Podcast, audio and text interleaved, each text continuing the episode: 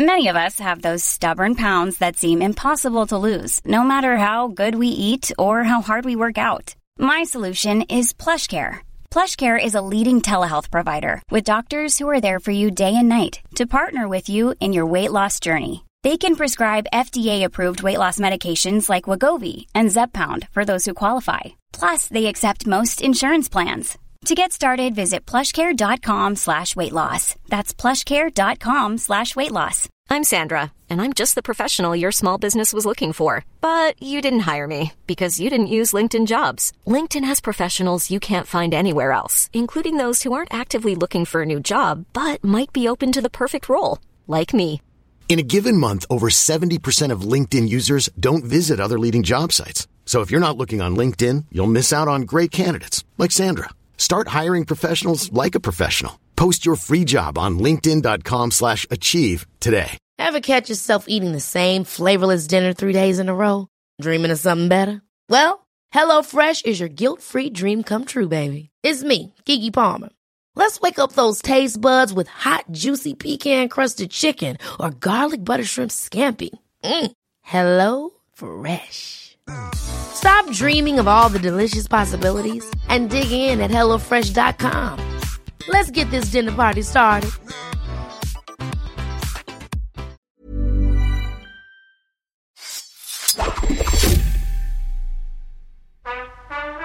Hey guys, you ever wonder what Phil and I wear while we podcast? You can find out if you join our Patreon. We'll also be talking about the films of 1989, but that's definitely less important than seeing our Zoom backgrounds, our headphone choices, and our sweatshirts. It's true. It's true. You'll get to see all the various pieces of artwork that I have framed on my office wall, and you can see Kenny's garden, sort of. So that's something. That's exciting. It's a hanging garden. It's a hanging garden. Uh, but perhaps more important than anything, uh, we are doing this Patreon to cover the best films of 1989.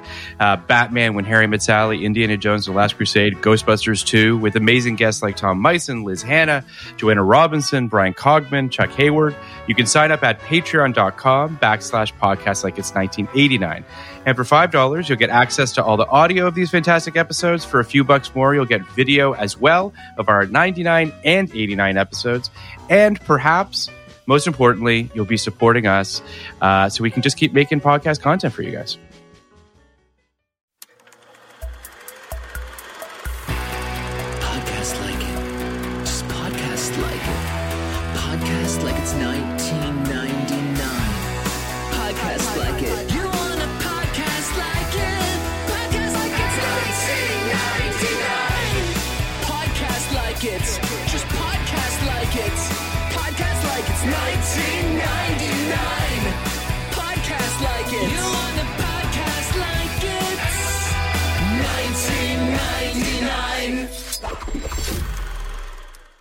Hello and welcome to Podcast Like It's 1999, the podcast where we talk about the films of 1999, forming our own little thruple here in 2022. I'm one of your hosts, Kenny Neibart. And I'm Phil Iscove. And with us today is the legend, the man who does our artwork and our incredible theme. He's also a friend of Phil's from way back and has a lot of thoughts about him. Jan Katask. I know you've been on this before, but first time with me. That's what matters, obviously. Take that, Apple Reviews. Kenny, I'm very happy to meet you. Excited to meet you, Phil, as a friend. It's great to see your face again. Uh, I was. I, I did want to mention though. Uh, I as the also the, the the musical composer of your theme song.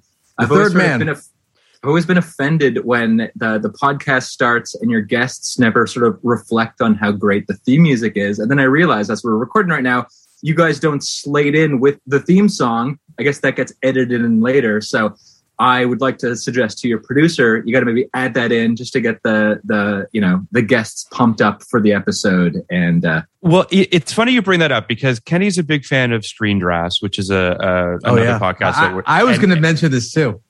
and they do play it, and No, they don't. do- they don't.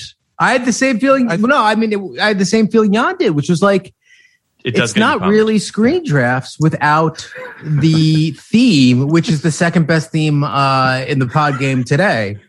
Um, it, I mean, I you know a little Well a little said. bit of Well a little bit of podcasting magic. The first time we got our our Yankatask uh, theme song on, Mhm. I had Ernie play it again, but I got to tell you guys, we didn't actually play it again. I faked it. I remember that too. Yeah. It was Run Well, I Lola Run. That was the first episode we had it for. Yes, That's I faked it. I pretended that I listened to it again, but I do uh, deeply love the theme, both themes. I love our Both 89 themes, theme yes. and our 99 theme. Um, I know It's good Phil doesn't like, you know, burdening, overburdening Jan, but I can't wait till he has to do his 2009 theme. Right. I'm really excited for his like, a- 79 theme. um, that should be an, uh, an exciting one. The disco one will be good. The psychedelic one for 69 will be good. The Yeah, uh, I don't who who are we gonna what are we gonna do? We're gonna do like a tab hunter for like or not tab hunter. We'll do like uh got like Perry Como for 59. That'll be fun. A nice So a nice swing the nine though? Explain the nine. I mean, I understand ninety nine. I understand that. The, so eighty nine. Okay, but are we really going with all the nines now? Like, are we doing I don't, I don't, I don't think so. No, I mean, just- just- silent movies of the uh, but what I but what I do like about the nines Yes. is you know even before 99 uh turned over to 2000 we got to move we got to switch all four numbers um even in like uh uh boogie nights i love that they had that you know fulcrum point in that film happen uh, on the changeover from the 70s to the 80s. I do think for most of our lives, not anymore because we've ruined it and we don't name decades anymore, but for most of our lives, this, the, the, our, our lives were really, really had these lines of demarcation with every decade. So it's fun for us to see what was happening at the end of that decade and see how it kind of true. reflected back on the one that came and looked forward to the one that was about to come. Ken, I was I was not expecting such a legitimate answer. That's uh, I mean, it all comes truth- back to 1999. I guess. Look, 99 was a coincidence, but I, as we've done this for four Right. years, it really, it, a lot of this podcast is about 20th century versus 21st century, about pre 9 11 versus post 9 11, pre Y2K versus post Y2K. A lot of stuff like that have really, like, you know, crystallized itself thematically uh, through this. Well, I would also say too, when Kenny and I decided that we were going to do a podcast about 1999, I remember specifically texting Kenny and being like, "What are we going to call this thing?" And without even like skipping a beat, he's like, "Obviously, podcast like it's 1999." Like you didn't you didn't even think about it. And I do feel like I don't know, it's part of the brand to some degree. So I don't know. We, we'll, Something we'll just figure it out. I, I would I would say though, yeah, I mean, I, and I do sort of buy Kenny's spiel there. Uh, and so to go back to '89 must have been interesting because it's kind of like going Yes. back to our childhood. Hundred But 2009 would be interesting. I don't really know like the filmography of that year, Yeah. but as you can sort of time travel when you go to 99 and obviously more so from 89, 2009 is kind of like so close to home. It would be interesting to sort of evaluate all those movies in a row to sort of see like, okay, what, what is 10 years ago or what is 12 years ago? Like h- Totally. how much has actually changed? You know, it- it's hard to podcast like it's 2019 would be so interesting and like not not far enough away to understand mm-hmm. what the relevance of 2019 was you know I totally agree. 2019 would not be a film podcast, in my opinion. Be, just because the um, I don't mean that in a bad way. I don't mean that Yeah, there no, weren't know. great films, but we we crossed the Rubicon into theatrical films being like one of four things, and I think it would get real boring doing tent poles, Blumhouse, um, or you know Oscar bait, and uh, that's all I can think of as a real. Well, 2009 is Children's interesting. Kenny. Kenny and I have talked about this because 2009 is the first year when uh, the Academy expands. It's out, outside of five. Um, it's it's sort of a post Dark Knight year where everyone's sort of thinking about those movies being put in a echelon that perhaps is deserved or not. It's Dark Knight. But- and I think uh, Iron Man is 08 too, right? correct, correct. So the, I mean, it's uh, not that we would do 08, but it's interesting to see the way those two films, Yep. which are you know the alpha and omega for what we're what we've been doing the last 13 years, Yep. uh, had their immediate impact in 09. I think 09 would be interesting, and I, I, I do too. particularly because um, it's before Netflix uh, took over and changed it just changed the way we watch movies. So that would be relevant to me as a human. I guess I've made the case that we go to 09 next, Phil. not that anyone Um, would give a shit, but you That's, know. that's that's not true. But um, we're here to talk about Splendor, uh, a movie that sort oh of kind of are we ever uh, that that I'm I'm curious. I mean, here's the thing. I remember when Jan and I talked about him coming on for this movie, which was quite a while ago, if I'm not mistaken. And I feel like part of the reason that that we wanted to talk about it, other than the fact that we're talking about all the movies of 1999, but um, the soundtrack is interesting. The moment is interesting. I think Gregg Araki is an interesting filmmaker, um, and it it's it's just sort of first of all, it's a movie you can only see on YouTube. It's not even available for purchase or rental anywhere. I think it's actually on Mubi or whatever that one's called. Is it on Mubi? Yeah. Okay, cool. Well, then then subscribe to Mubi. Um, but but I, I but I do think that that this movie does sort of live in a space that I kind of forgot about until I hit play on this movie. Like it, it's this sort of kind of. I mean, it's an indie film in the sense that Gregg Araki is this independent filmmaker for the most part, but it's also trying to be sort of a populist rom commy kind of thing. It, it's also sort of oddly meta at times and and doesn't really have much to say about anything if i'm being completely honest like i i i, I but i kind I, of liked it i don't know kenny did you I, do you know greg well, araki's movies i was going to say i have okay. two kind of like 30,000 foot yeah. questions for one is for jan and one is for both of you mm-hmm. uh the the the jan question is uh why splendor I want to hear the next question and then I'll answer that. The, the, next question is the next question is a, a very basic, like, tell me, it's not a question, it's a demand. Tell me a bit about Gregg Araki. Because okay. Uh, Gregg Araki is a Canadian filmmaker, right? I don't think so. He's from Los cool. Angeles. Uh, Gregg Araki is a Los Angeles filmmaker. but uh, the only movie I've ever seen of his was yes. Happy Face. Interesting. Hap- there was a little moment with Happy Face. Um, yes, yes. And yes. it had Anna Faris. And for whatever reason, it kind of hit me at that exact moment where I mm-hmm. was sitting at home watching everything that came out. So uh, I don't know. I don't think that movie's very good, but I don't know much about him. So uh, I'm interested in, in, in your guys' relationships to him uh-huh. and uh, wh- why Splendor in particular. Uh, Jan was the movie okay. I wanted to come on for. Yeah. Yes. Well, I uh, that I it just sort of occurred to me that so Splendor to me was a movie that I watched a couple of days ago, and it's a movie that maybe I saw 20 years ago, but I actually don't remember. And to be honest, I don't remember seeing it a couple of days ago. Like that's kind of the impact the movie kind of left on me.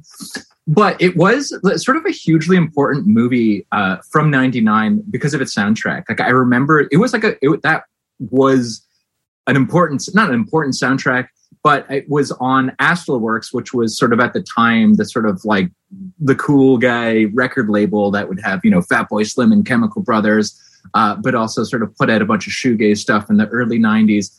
So it put out this amazing. So I think I probably only had the soundtrack of the movie, and that's that's how I knew of it. And you know, '99, of course, this is pre Spotify and everything. So you you know uh, to get a soundtrack that has like that's basically a compilation of all your favorite artists. It's like that's good value. You know, I, I don't need to buy a for sure an album for like one song. I got a whole bunch of stuff, and and yeah. and and it has like a, I mean we should go over the soundtrack later, but it's like mm-hmm. it's like a pretty impressive list. And for the most part, the soundtrack is actually remixes of popular sort of rock bands by like dance artists. So you know, there's a, a mixture of Fatboy Slim and Chemical Brothers on there but there's also songs from like shoegaze bands like Lush and I think Slowdive and Blur remixed yep. by like Moby and stuff like that. So it's an interesting, uh, interesting soundtrack. So I, I, only remember this movie from its soundtrack, and I do own the CD. Uh, in '99, I was actually working at a radio station. It was like an internet radio station, and uh, record labels would send us. Albums. And I remember Astralwerks was one of our one of the labels that would send us stuff to play. And so I, I guess I got this CD. I'm like, this is awesome. And it, it actually is a great soundtrack. And it, it's funny because in the movie itself, these songs are played for like 10 seconds, not even. Like, I don't know yeah, if you noticed, there's a, there's a, lot of songs that rapidly yes. sort of get yes. played for like a second. So I do think that this movie in some ways was like a vehicle for a soundtrack, but it, I feel like I missed out on Gregg Araki. Oh, so Gregg Araki, why I didn't I, I don't necessarily have a big thing with Gregg Araki, but I do know this this is not a great movie. Like I mean, it's fine, it's fun, it's kind of a time capsule. It's not a great movie. But uh Gregg Araki's better known for some earlier '90s movies. There's there's three movies, like I think they're called Teenage Apocalypse. Uh, starting yeah. up with uh, totally fucked up. Yeah. Doom Generation and Nowhere. And uh, again, totally fucked up was of the three the only kind of I guess critically kind of good movie. Yeah, the other two not so great. But he has an aesthetic. He has a style. He's kind of like does. a Kevin Smith of the early '90s of, of just having that like very like his own sort of thing. You know, his own The, his own. the movie, by the way, that I've seen is Smiley Face, not Happy Face. Oh, okay. Right. Um, I, I mean, I think that Gregg Araki is a really fascinating filmmaker because I do think that, to Jan's point, uh, he has a very um, specific visual style, right? Like there's a vision here, whether or not you're on board with it or not. Like he's fully committed to a look and a style um, that I do think is kind of all his own. I, I don't, I can't, I, I can't think of anyone that's as sort of you know, kind of infused by rave culture and that aesthetic. I think that there's a lot of, um, you know, very punchy colors, uh, very sort of overproduced pr- uh, sort of production design. It all feels very heightened and surreal. And I think all of that works to his benefit in those earlier films that you mentioned, Jan, where he's going full tilt, like just kind of insane. Whereas with this, it's sort of at odds with itself a little bit, where you're just like, you're trying to tell a relatively grounded romantic comedy about these three characters. Meanwhile, they're like having dinner and there's projections of themselves behind them for reasons that are sort of, you know, hard The- to explain. the projections were a weird flex, but uh, but Do you think those projections were meant to be a part of that restaurant? Like, can you imagine? That's imagine? what I couldn't tell. That, that would be kind of interesting. it, it's the only time that they, they he did something like that, and uh, I think it might. I think it's actually fair to Well, uh, explain that I scene think- for people who haven't like just. It is a very specific moment in the movie. It's like They're at a they're at a di- they're at their first date, correct? I believe it's, the it- dinner yeah, date. It's yeah. Kathleen Robertson and Jonathan Shay, Say, Sayak. Say it, I nailed sure. that. You killed it. Uh, and yeah, they're at their first date, and he's. Uh, let's talk about Splendor in a minute because I, I'm still kind of on this Yes, Greg yes, Araki yes. thing because Yeah, yeah, everything you guys are saying is very interesting to me because Yeah. the '90s that I we we we all lived through the '90s and we all you know the, the cool thing about the '90s were uh, among among a bunch of different things was uh, musically there there was such an incredible breadth of what was available to you uh, from MTV, from the mainstream, you know, rate from mainstream radio and things like that, and then even just like half a step below the surface, there was another whole, you know, massive amount of stuff that was available to you that was so different from each other. So when you look at '90s movies.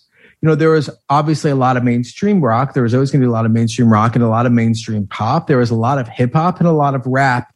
But uh, I never saw never really saw a rave in a mainstream film until Go. And that was about four or five, six or seven years after rave culture had kind of like, you know, kind Left, of, kind yeah, of yeah. crested. I mean, it was Yeah. still around, but it was like kind of done.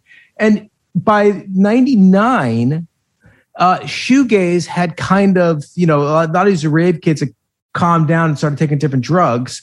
And, sh- and shoegaze had kind of, you know, poked his head back up, right? Like the second run of shoegaze had kind of come back. And I feel like Gregg Araki, based on what you guys are saying, and based on what is on Splendor, because this reminds me more of a of a '99 than a lot of movies we did. Like for instance, one that jumped to mind watching it was the Mod Squad, which felt like a fucking hellscape. Which felt it felt like it felt like the it felt like the the, the production designer, the sound designer had been listening to like POD and was like, "That's what we do now." Um, this this movie felt a lot more like what normal people were doing at the time.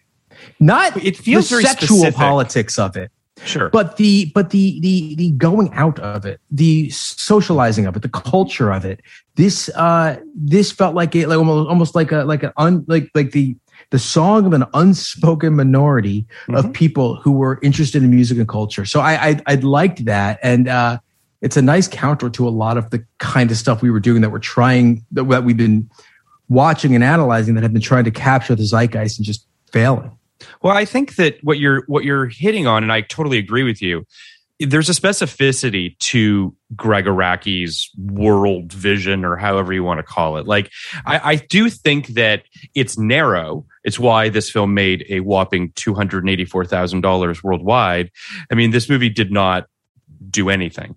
Um, but I do think that it is hitting something and i think it's part of what jan was talking about as well like owning the soundtrack. Like this existed in a universe that was very real um, and and very specific. And i think that that makes it you know special. I think that that makes it interesting but it also makes it i think you know somewhat I want to say alienating, I guess, on a certain level as well. And I kind of think Um, the yeah. opposite. I, I wish it was more alienating. Like I, I think some of his no, but some of his, His like, other other films are like, more alienating. Doom Generation and stuff are like so like ultra violent or sexual or whatever. Yes. Like this seemed so like too many studio notes and too normcore and very watered down. Mm-hmm. Like this movie's rated R. Why? Why is this movie rated? Like there's The this could have been I don't know. just there's nothing. There's no nudity. There's nothing in I agree. Like, there's nothing like risque about this movie, and and so for a movie that's basically about a, a threesome couple, I mean, there's nothing edgy about this movie. And I don't know Well- if it was supposed to feel any more edgy in 1999, but I mean, It might have. I don't know. I'll ride for I'll ride for the MPAA here. yeah, You know? uh, no, I think I mean I, I I won't ride for them. I understand why it was rated R. I think that this is this is kind of your classic quote unquote adult situation that they always give R's to. Um, and Mature maybe themes. maybe in the yeah maybe in the last couple of years they might not have they might they might not but up until like Love Simon, I think gay themes meant R at uh, queer themes meant R at, at any point in our history, basically. I mean, this is like the least queer Gregg Araki movie, I think. And in fact, it doesn't even really 100%. go into queerness. It's like they make it quite clear that in this threesome couple, the guys don't like you know touch each other. Yeah, so Yep. Yep. um, It's not. no, it's not. It's it's certainly. It's, Which- I which, don't, to be honest, that it, right there, that could, would have made it a more interesting story. Hey, hey, Phil, you should roll us on the storyline. I feel like we always wait yeah too long. let me let me let me give the synopsis very quickly but uh, an average calm mid-20s girl named veronica restarts her dead dating life all of a sudden but with two guys a sensitive field writer named abel and an airhead drummer named zed at first she despairs then she finds a way to date both without them finding out then she tells both of them splendor opened on september 17th 1999 against blue streak for love of the game the sixth sense and stigmata as I mentioned, it made two hundred eighty-four thousand dollars worldwide. Uh, it has fifty-eight percent on Rotten Tomatoes from critics, sixty-three from audiences. Uh, Roger Ebert did not review this film, so we don't have his review. But uh, a bunch of people did. Variety stated that though less violent and macabre than all of Araki's previous movies, Splendor is not exactly fresh nor a radical point of departure. A seductively sensual picture that entices while it lasts, but evaporates like an air bubble as soon as it's over. I think that's. I think we all pretty Oh, yeah. much agree with that review. Yeah. But I but I want to sort of say, uh, Kenny, to, to to your sort of um, earlier thing on the Gregg Araki, because I do think it's worth pointing out, and it's also what Jan said, that that this film is not weird. Like Gregg Araki's previous films are a lot stranger. I mean, there's a character in Nowhere that turns into a giant bug, if I'm not mistaken. Like these movies are far more surreal, far odder, far just stranger. And I think this film could have stood to have a little bit more of that juice in it. It does, to your point, Jan, feel pretty straight. And I don't mean that as a pun. Like it's just a straight line. it's not really doing anything particularly, um, you know, interesting on a story level. Uh, but but you know, Mysterious Skin, which I don't know if if you guys have seen that film, which was the film that sort of put Joseph Gordon-Levitt into a new Oh, right. category. Um, certainly made him more of an indie darling. He did Brick shortly thereafter, but um, is a really interesting film. I I think that Gregg Araki, you know, Jan and I were texting about him yesterday. Like the guy's 61 years old, which I honestly can't believe. He feels like he's 25, frozen in my mind. Um, you know, he made a film. He made a film, a show for Starz. I think it was two or three years ago called Now Apocalypse, which I think was six or ten episode, half hours yeah, Um, which which again like didn't really make much of an impact but i do think that the guy i mean he did a pilot in 2000 which didn't go to series for mtv which jan and i fast forwarded through on youtube yesterday which is a real time capsule of, of late 90s early 2000s Yeah, that was called "This Is How the World Ends," and it's actually a, a- an MTV pilot that was much more edgy than this movie. I thought, like, even, Yeah. and it was like very 2000, very 1999. Yeah, era. starring the guy from Roswell, if I'm not mistaken. I think he was one of the Oh, yeah. aliens from Roswell. But I mean, ultimately, I, I think what I'm sort of circling here, and I think it's kind of what you were said earlier, Kenny, as well. Like I don't feel like I missed out on Gregg Araki necessarily, but I also feel like either A, he didn't really know how to hit a vein, or B, Hollywood didn't really know what to do with him. But like something got away from him and he never really totally clicked. I'd love But I also to think- watch the good films that he did. I think, like, what this, what this Yes, is, yeah. this and and Smiley Face, which you know is basically Anna Faris being high for a day Yeah. and hallucinating all day. Yeah.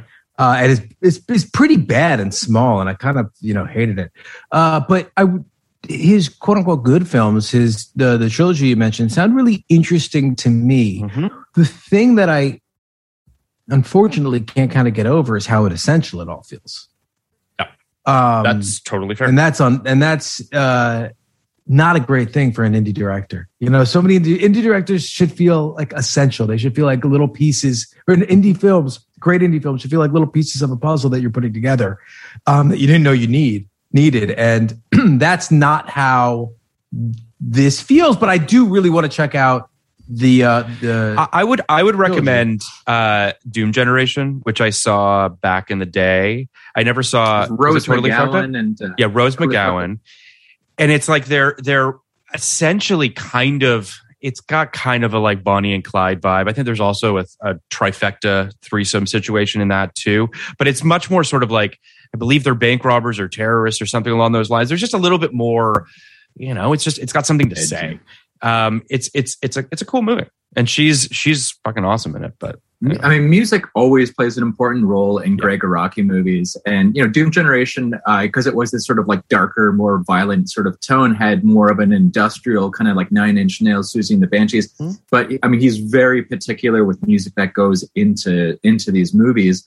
Uh, and so clearly, it's like I know he's like a music guy. Like another YouTube video that Phil and I shared with each other, or sorry, I shared with him, was uh, I guess Amoeba Records in LA has a you know what's in the bag, you know where they interview people in the store, and it's like what are you shopping for at Amoeba today. oh today? yeah And uh, so it was like a Gregg Araki one from I don't know early 2000s, and uh, you know he's like literally like had like a shopping list of like CDs that he was going after, and um, and he was talking about he was like obsessed. And again, I, I forget it must have been like early 2000s, but he was obsessed with um, CD singles. Remember CD singles, and sometimes they would come in like the little cardboard sleeve. And Yep. I, I remember they're like more popular in like England, where you get them for like a pound, and you know whatever Mhm. they were they were sold at the HMV there. But uh, you know he he he, he was like going through Amoeba looking for CD singles, and he was obsessed with like remixes and uh, weird B sides and stuff like that. Um, in the Amoeba YouTube thing, he mentioned like Slowdive. He mentioned uh, My Bloody Valentine. I mean that that that was his sort of like essential era of music, I suppose. Uh, but he certainly was like somehow like remained sort of contemporary with with music throughout his movies and sort of evolved. So I think to me, like '99, hearing like Lush and Slowdive and My Bloody Valentine, that, that's like throwback already, even for '99. that to that to that first run of of shoegaze Yeah. it is Yeah. yes. yeah. But, um, but yeah. can I? This is a question for for you, Young, and obviously for you as well, Kenny. But like, there's something about remixes that feel that's always felt a little strange to me, right? Like, first of all, isn't it? It, it is cheaper to to quote unquote buy the remix for soundtracks as well, right? Like, you would find that there'd be like a remix version of the song on a soundtrack as opposed to sometimes the the radio single. There's something about So, remixes I don't know that if it's yeah. cheaper to buy the remix. I think you're talking about a cover. No, I, I think you're I talking about don't li- li- licensing a song. I mean, for example, this like soundtrack had you know like Beetlebum by Blur, which at the time was Yeah. like a new song, but they had the the remixed version by Moby, which again, it's like on paper that sounds even more impressive, but it's not like you, you're not you don't get the Yeah. impact of using the Right. song Beetlebum in the movie. And in fact, the time they do play the Beetlebum remix, I mean, you would you wouldn't even know it was Blur because they don't play any of the vocals. It's just like two seconds of like an instrumental portion of that song, right? So, um, I I I I kind of thought the same thing, but I actually think it's Greg Gregg Araki like enjoys those kind of like B sides and deep dives into music more. I, I I think that's more interesting to him. So. Um, yeah, I mean, just to go over the soundtrack really quickly. Yeah, um, I, I just wanted to like sort of name drop some of the artists. There's like a Slowdive song remixed by Locust. Um, Suede has the chemistry between us, remixed by Lionrock. There's a Lush song, uh, "Sweetness and Light," that's remixed by My Bloody Valentine. So again, on paper, I mean, this looks like Yeah. an incredible soundtrack. Chapterhouse, there's the Blur remix, um, and then there's some of the contemporary songs of that sort of year. Uh, Fatboy Slim, "Show Enough," which I think appeared in a bunch of movies that year, and uh, Airs, "Kelly Watch the Stars." Um, there's some Portishead, Chemical Brothers. I mean, it's and then of course at the very end, uh, "Bizarre Love Triangle" by New Order, which is like the exact same beat. I think in the movie Threesome, which came out like ten years Correct. before. But Correct. Yeah. Can I also just say though, and this is a, this says something too. You can't buy this soundtrack. Like the only way you can buy this soundtrack now, or stream this soundtrack, hear this soundtrack, is by buying a used CD somewhere. Like it's So- it's not even possible. I I can't find it on streaming services. But I I was curious and I looked it up. It like appears on like Kmart and Walmart websites, so you can still buy a physical copy of the CD, Wow. Perfect. which is Perfect. which is how Gregg Araki would want it. I think so. Yeah.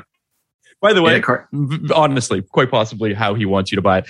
Yeah, I mean, it. I remember, I vividly remember you owning this soundtrack, Jan, and playing it for me back in the day. Like, I do remember this was an interesting soundtrack that did make. I mean, certainly made an impact on you, but it does feel like he was trying to do something.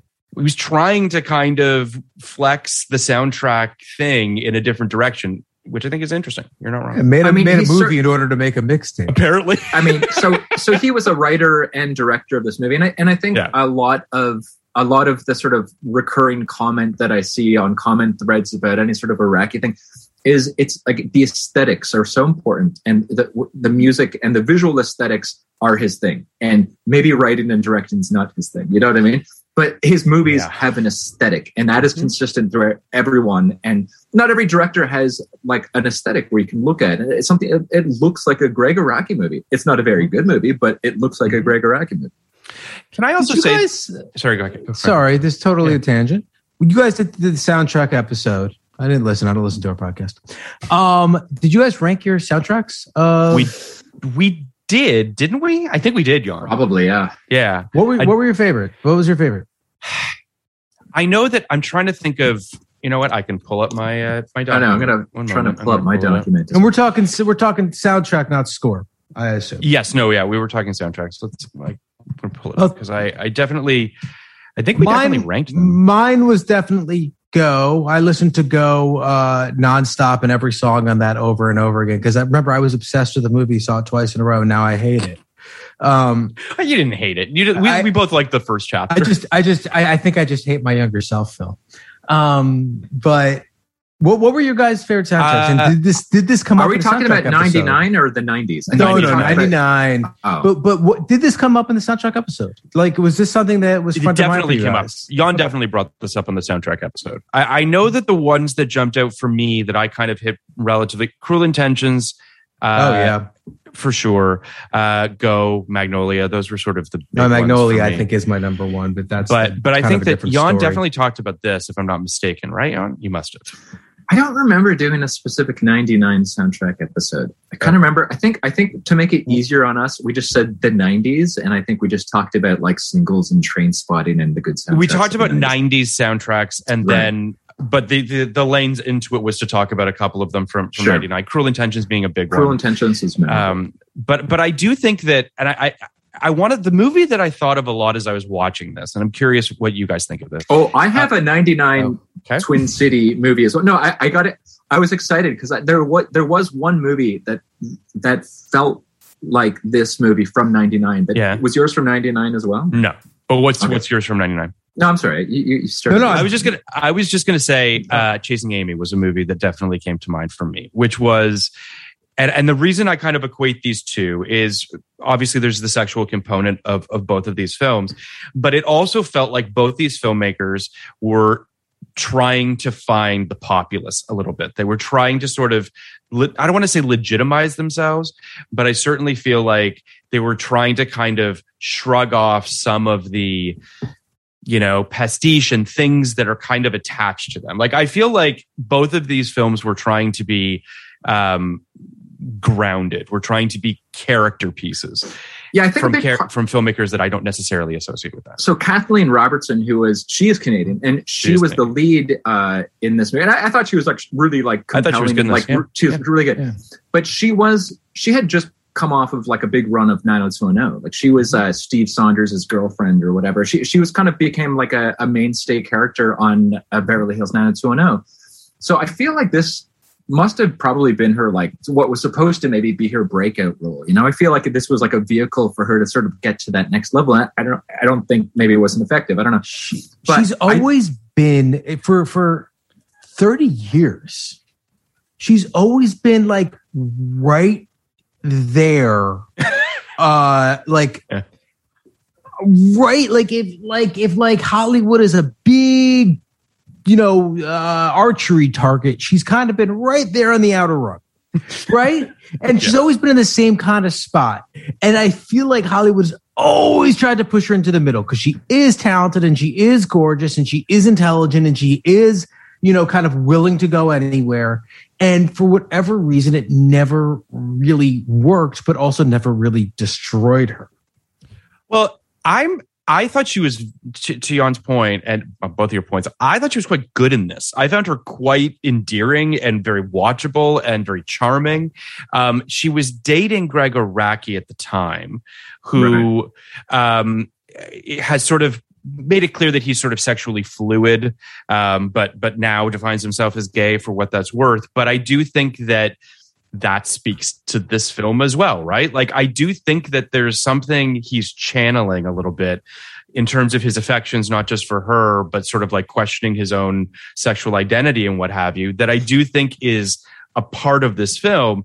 I just don't know that he necessarily digs beneath the surface of it. I think he's just sort of like, you know, there. You know, one one. Uh, so Kenny, who doesn't listen to the show, but I who I, I actually do listen to the show, Kenny, and I a couple oh episodes thank you ago, so much Yeah, Thanks, no, Jan. because there's one thing that sort of stuck in my mind uh, Yeah. as I was listening a few episodes ago. I think it, did you guys do message in a bottle or something? We did. Yeah, Yeah. of course. That's good. and I remember uh, Kenny was mentioning the sort of classic 99 trope of the oversexed best female friend, you know? And this Oh, is like, yeah. this Oh, has we that got- for sure. Oh yeah, yeah. Yeah. Wait, Yeah. You know, again, it's the girl who's in the threesome, and yet she still has the oversexed friend who's Yeah. the you know. Yo, you, yo, you know it's so you know it's so weird, dude. We've been watching uh, all these Razzie films for Yeah, the screen for draft screen we're about to do. Yeah. And when you said the trope of the oversexed best friend, my mind didn't go to uh, what was it? in a Kate? bottle. It didn't go to me- it didn't go to message in a bottle. It didn't go to the one from this one who was Kelly Macdonald, Macdonald, played yeah. the played the over best over sex Well, that's best friend. She Yeah. was who's a best ve- who's a very good actress and is great. so unwatchable in this film, in my opinion. right. Oh yeah. Uh, and it's just a horrible character. No internal life. Only like she's like a scold and a nag, and she's ter- she it, she's it's a very bad part. No, Yeah. Phil, it went to Alex Borstein in Catwoman. So that's where I am right now. who is the who is who is a a a, a hypercharged oversexed best friend in That movie. Catwoman? Yeah, that But uh, yes, uh, yeah. No, it's true, Point is, yeah. this never Yeah. stops. It, never doesn't. stops. It's for some reason like what I not necessarily even male filmmakers, filmmakers at large think a best friend is. Yeah. The, Well, can person who ask- told the person who tells you to go get a little strange on the side. It's like yeah. you need to I also friends. just I it, it needs to be said too that that I like some confusion about Veronica's character because like she's sort of this like quote unquote good girl who seems like she hasn't been dating and and but is also like fucking guys in bathroom stalls and doing she hadn't had, she hadn't had sex in six years. oh yeah, that was interesting because I'm just like I don't really understand what's going on. at one point it was like mentioned that she was like 22 and then uh, uh the train spotting You're right. friend was like you've been dry like you've been on a dry spell, spell since 93 so i'm like you've Yeah. been dry since you were like 14 this is so weird Yeah, I That- don't I just it's strange. Yeah, that that was it was like a weird line to sort of mention both that she was 22 i mean i'm sure it was I totally a agree. joke that she was in a, had a dry spell since 93 but then i kind of did the math and i'm like well that's, that's i almost feel like the character the fact that they mentioned that she's 22 felt like she was like well too young to make this an interesting character and and i mean that in that like Yes, yes. i don't know I- i feel like this character that was too young to maybe potentially get married and too young to have had the experience of realizing i'm so bored in my life that i need to have this like you know my cake and eat it too threesome situation. I don't know like i, I just feel like even if she was like 25 or something this this sort of storyline sort of makes more sense. Uh, and and i think that um she, uh, Kathleen Robertson was like 26 when they filmed this movie, so she didn't like necessarily like appear to be a 22 year old either. It was a weird thing that they wrote into the script for some reason, That's Yeah. so. That's an interesting little, especially because she's uh, supposed to have such a grown up job, and it's like Yeah. I don't think 22 year olds have like the grown up job that she did. You know? It's an interesting thing that we've, you know, also obviously noticed in 99 uh, versus today. People in their 20s were expected to act the way I think people in their 30s or maybe even 40s do now. Um, you know, you're supposed to, you know, kind of graduate college and go right into uh, the reality of dating and being a grown up. Whereas we've just kind of accepted as a culture, at least, you know, the, uh, you know, kind of white establishment is as accepted as a culture that 20s are for, for upper class white kids time to figure it out. So, um, there's the like reality bites sort of thing, right? Of Yeah. like this, this Re- like yes, and- you and just graduated and yeah, and I, I don't mean there are obviously a million fucking you know socioeconomic and cultural reasons why this is the case, but nowadays you know the majority of college graduates move home and have this extended period of uh, figuring it out, which you know not their fault. Um, but I think it would be interesting to do a movie like this today. I think it would be interesting to act to to, to not have a 22 23 year old act as a grown up child um, who's obsessed with childish things and acting like a child, and someone who's actually like earnestly trying to make it and experience new things in an unfamiliar place. Um, I do think that the flattening out of culture uh, that the internet has has bequeathed us uh, has kind of destroyed these little niches of people or niches of people who are trying to um, do it differently, figuring it out. So what are you saying? Because I think like a show like Girls did that really well, where it showed like young people how young people really live, and the whole joke was comparing it to like 99's version of young people in Sex in the City or whatever, where it's like so, unrealistic. Is, is that what you mean, or are you saying we need a representation of someone who's 22 who isn't just like a bum at home or whatever, living at their parents? Who Girls is like the best. Yeah, I have. that I, I, yeah, no, I, I love girls. Uh, girls is a lot closer to uh, the modern version, which is great and fine. And they were the first through the through the gate, and uh, you know, really captured the the zeitgeist of the moment and the way kids lived seven, eight years ago. Kids, yeah, I mean, calling them twenty somethings lived. Uh, I'm talking about like someone who doesn't really exist on the landscape right now. Um, Right, on, the, okay. on, on the media landscape right now Right. but undoubtedly exists in the world. You know, undoubtedly there are. This is I, this sounds so privileged and stupid. Without quite, this is real that there are people who graduate college who don't go and live at home, who have to go and figure out their lives and every aspect of their lives. And we don't see that on television almost ever now because That's you know, and, and there's a reason for this. Like television is written by millionaires who uh, who have their 20 somethings living at home and that's what they see. And they Well, I would- assume I that mean- they, they assume that their experience uh, is is anachronistic for, you know, today's society. Well, I, I mean, That I, might not be the right word, personally but you know speaking, I've definitely, I mean, I have, I have pitched many shows that take place in this 20 something period that you're talking about, Kenny. And the pushback that I get in general tends to be the problem is that high school is where your firsts are and things are always very exciting in high school. And then when and high school hasn't of co- changed that much. right, right. The But technology's changed and the attitudes they- changed, but the life experiences and the Right. evolution of, you know, The rights of child passage and to, what to, have you. Yes. to adult, yes. adolescence to adult, it hasn't really changed. Sorry, Phil, go ahead. so so there's a part of me that's just like feels like the networks want to ignore your 20s because the stakes aren't as high because it feels as though you're in this sort of quote unquote quarter life crisis of trying to figure out who you want to be and they find that less stakesy so they want to skip ahead to when real life hits you and you become now i don't agree with this notion i think that that's absurd i think there's lots of things that happen in your 20s that are very interesting but I think that's what you're kind of hitting on, Kenny, which is this, this the, fear of the 20s to talk about. The counterpoint is yeah. um, a show like Maid, which make which is great. I'm not knocking Maid, but makes yeah. everything so heightened and so existential that that is something that you know a small percentage of the population can relate to that exact experience. The ex-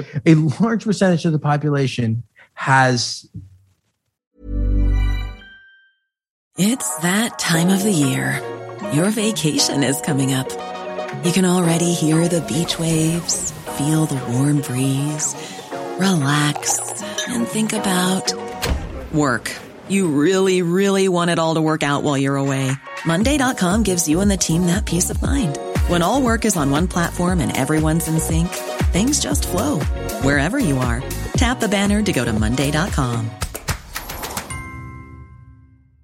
There's never been a faster or easier way to start your weight loss journey than with PlushCare. PlushCare accepts most insurance plans and gives you online access to board-certified physicians who can prescribe FDA-approved weight loss medications like Wegovy and Zepbound for those who qualify. Take charge of your health and speak with a board-certified physician about a weight loss plan that's right for you. Get started today at plushcare.com slash weight loss. That's plushcare.com slash weight loss plushcare.com slash weight loss. Somewhere between one month and one year before they are doomed. And there's something about that experience. Not that I'm doomed, because Margaret Qualley in that show is doomed tomorrow, right? Like she is doomed yesterday. Yeah. But this idea of like, you know, paycheck to paycheck, more or less, have to watch everything, but I am not about to starve is yeah. is an interesting milieu that we yeah. that used to be everything about the 20s. That used to be every movie and every TV show about your 20s. And now there's this like, you know, again, because uh, TV's written by millionaires, people who don't uh who, who don't believe that this experience exists anymore, or at least don't have any kind of, you know, approximation to it. And uh it's just it's largely ignored. It is what it is. It's, it, it, you know, it, yeah, yeah. I, I, I, have one disagree. more point, Phil. I have one more annoying point, and I will move on. Okay. this is great, by the way, the, and the, it it is incredibly thought provoking. like.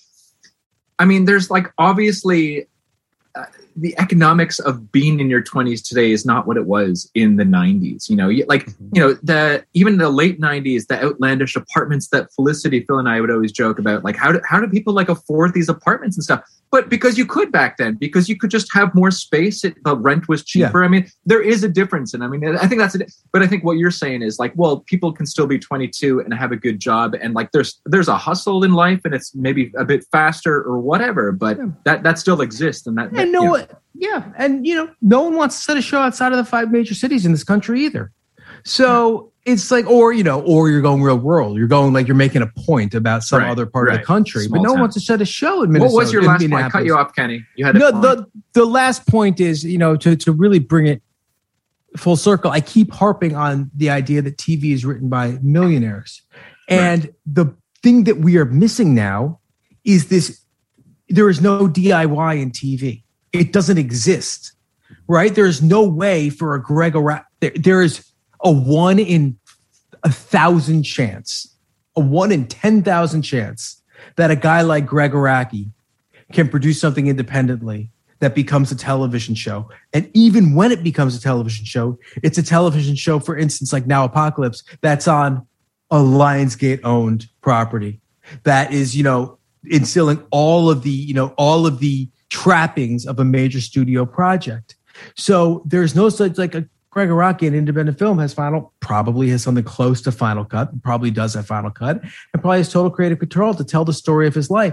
Uh, and doesn't, you know, even the even that, even though he was an established filmmaker, there's no way he had a lot of money at that point. There's no way that he was living some kind of, you know, high horse life. He was telling the story that a story that was familiar to him.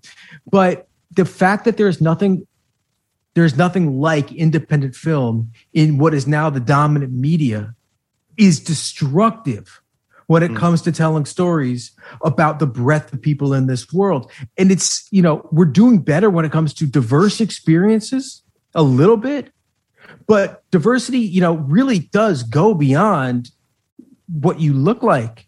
And I think telling story, I think allowing people who don't live in Hollywood, who aren't on overall deals, who aren't, you know, people who've been like kind of plucked from Juilliard from where, or, or wherever, uh, NYU, Columbia, et cetera, et cetera, from when they were young people to, to, to go out, take a movie camera in their set and figure out a story that, you know, is reminiscent of what they're living at the time is a problem. And this is why, to some extent, people are so excited about foreign television because it's closer to that.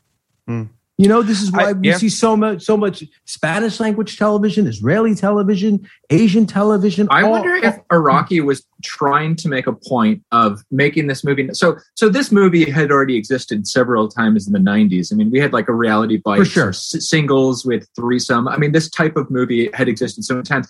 But all those movies were like early '90s, you know.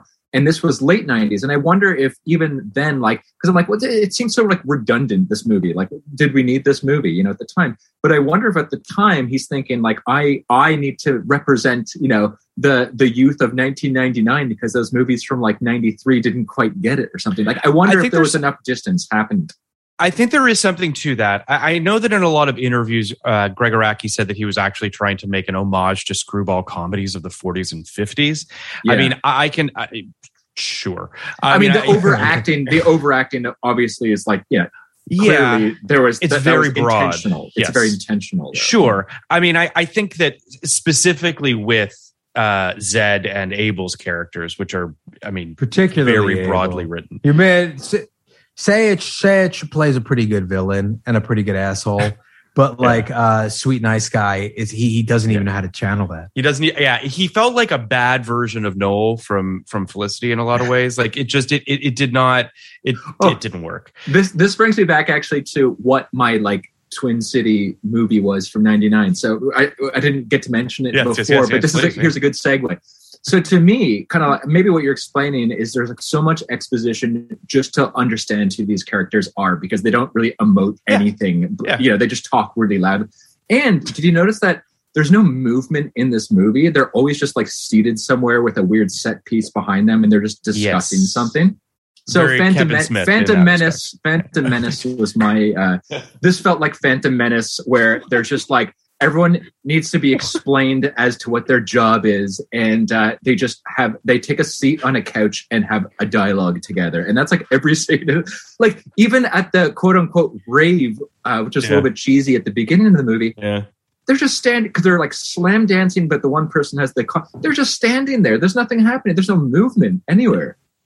Well, it's it's interesting you say that because I mean, not not to uh, belabor my point about uh, chasing Amy, but Kevin Smith has a very similar problem as well, which is a lot of static, a lot of locked off shots, and people just talking, and just like mediums, wides, medium wides. it's the writer director issue. You're like, I am writing something, and then oh, direct what like you know, Right. You're, you're just directing this dialogue. That's all you're. There's that's also- all they're doing.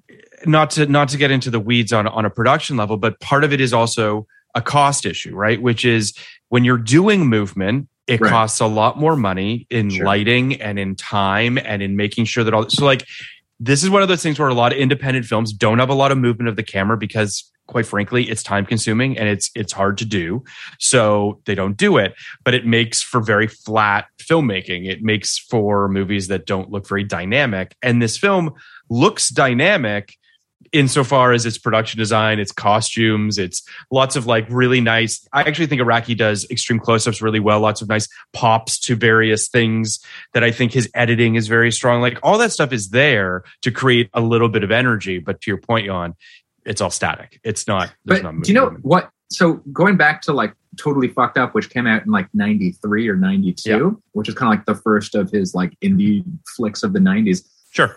There was like a lot of use of like handheld camera and like the confessional style which which sort of later in the 90s became a thing. Like reality bites came out after that you know and uh movies like like american beating all those movies that kind of had that confessional style.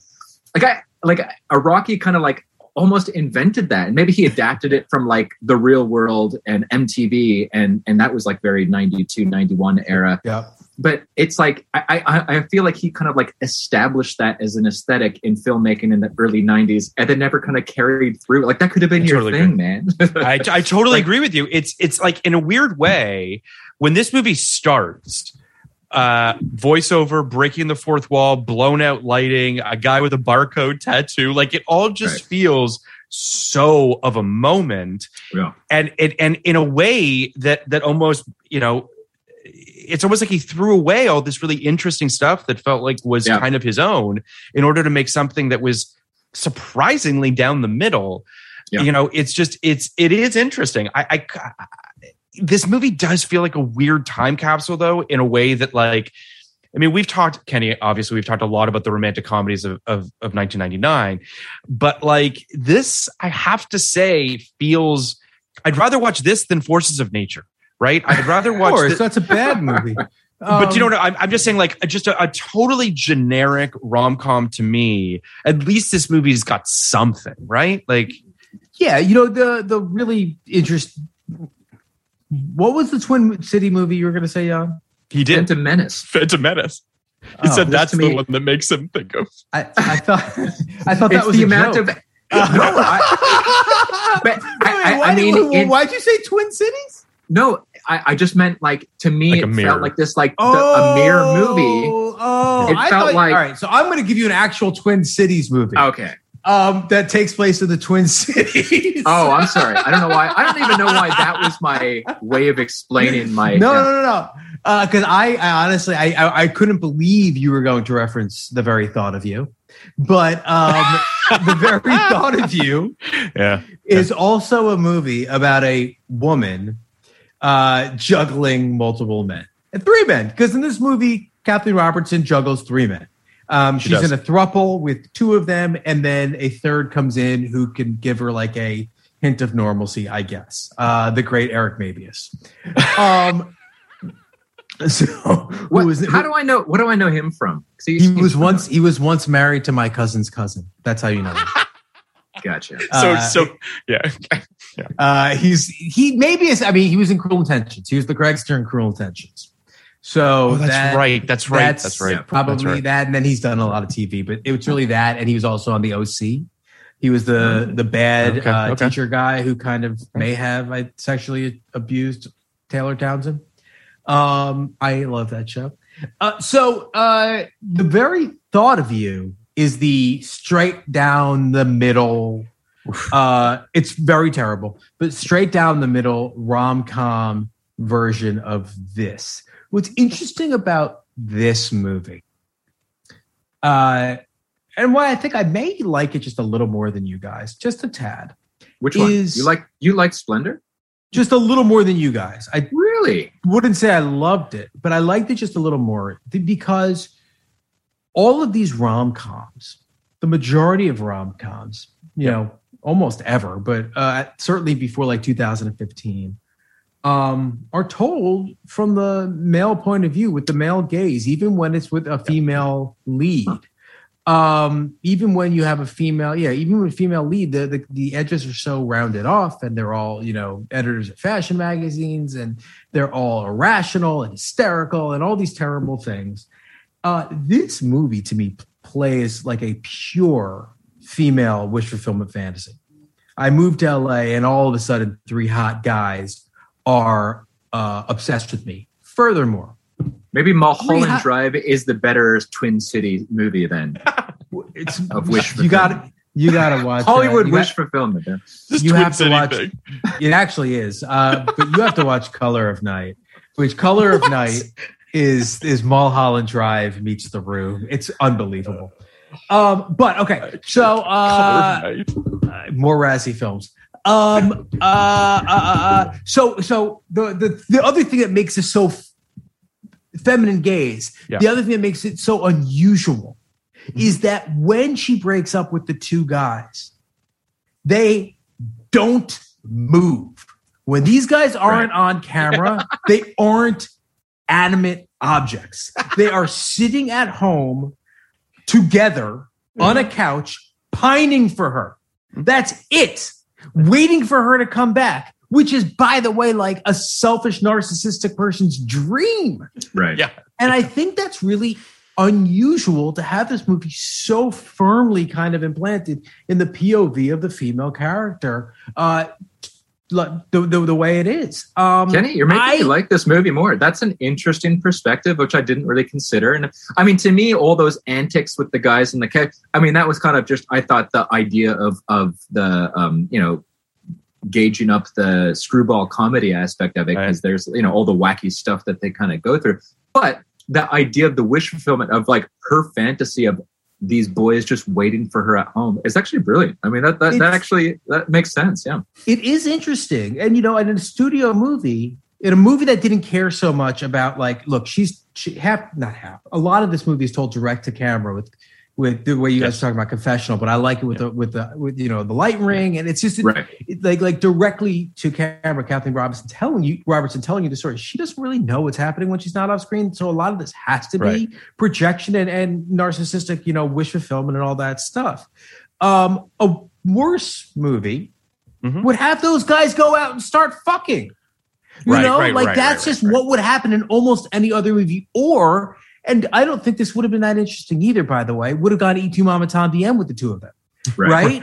right and it just it just Sure. feels like that's what you would have done. But I, Yeah. I think the restraint that he shows reflects how strongly he identifies with his protagonist in this film. Mhm. Um, so I just think in that respect, again, like that elevated a mostly flat, barely competent film to something higher for me because I do think that this is, you know, an interesting subversion. And then just the last point in 99 i loved cruel intention as everybody knows but uh the lesbian kiss is an interesting cultural touch point right to have two high schoolers have a lesbian kiss really plays on this idea of in the 90s uh lesbian or gay but really lesbian pornography had just rushed the mainstream this idea of this is what the bros love right? Um, and to invert that, Yep. have a threesome where it's the woman and two men, and it's not played as some kind of gay panic situation where God forbid our penises should touch in the middle of this, you know, threesome, which is really only there's a little bit of that, but like not a lot, and only from one character, right? Uh, is kind of it's bold. I like it. I'm impressed by it.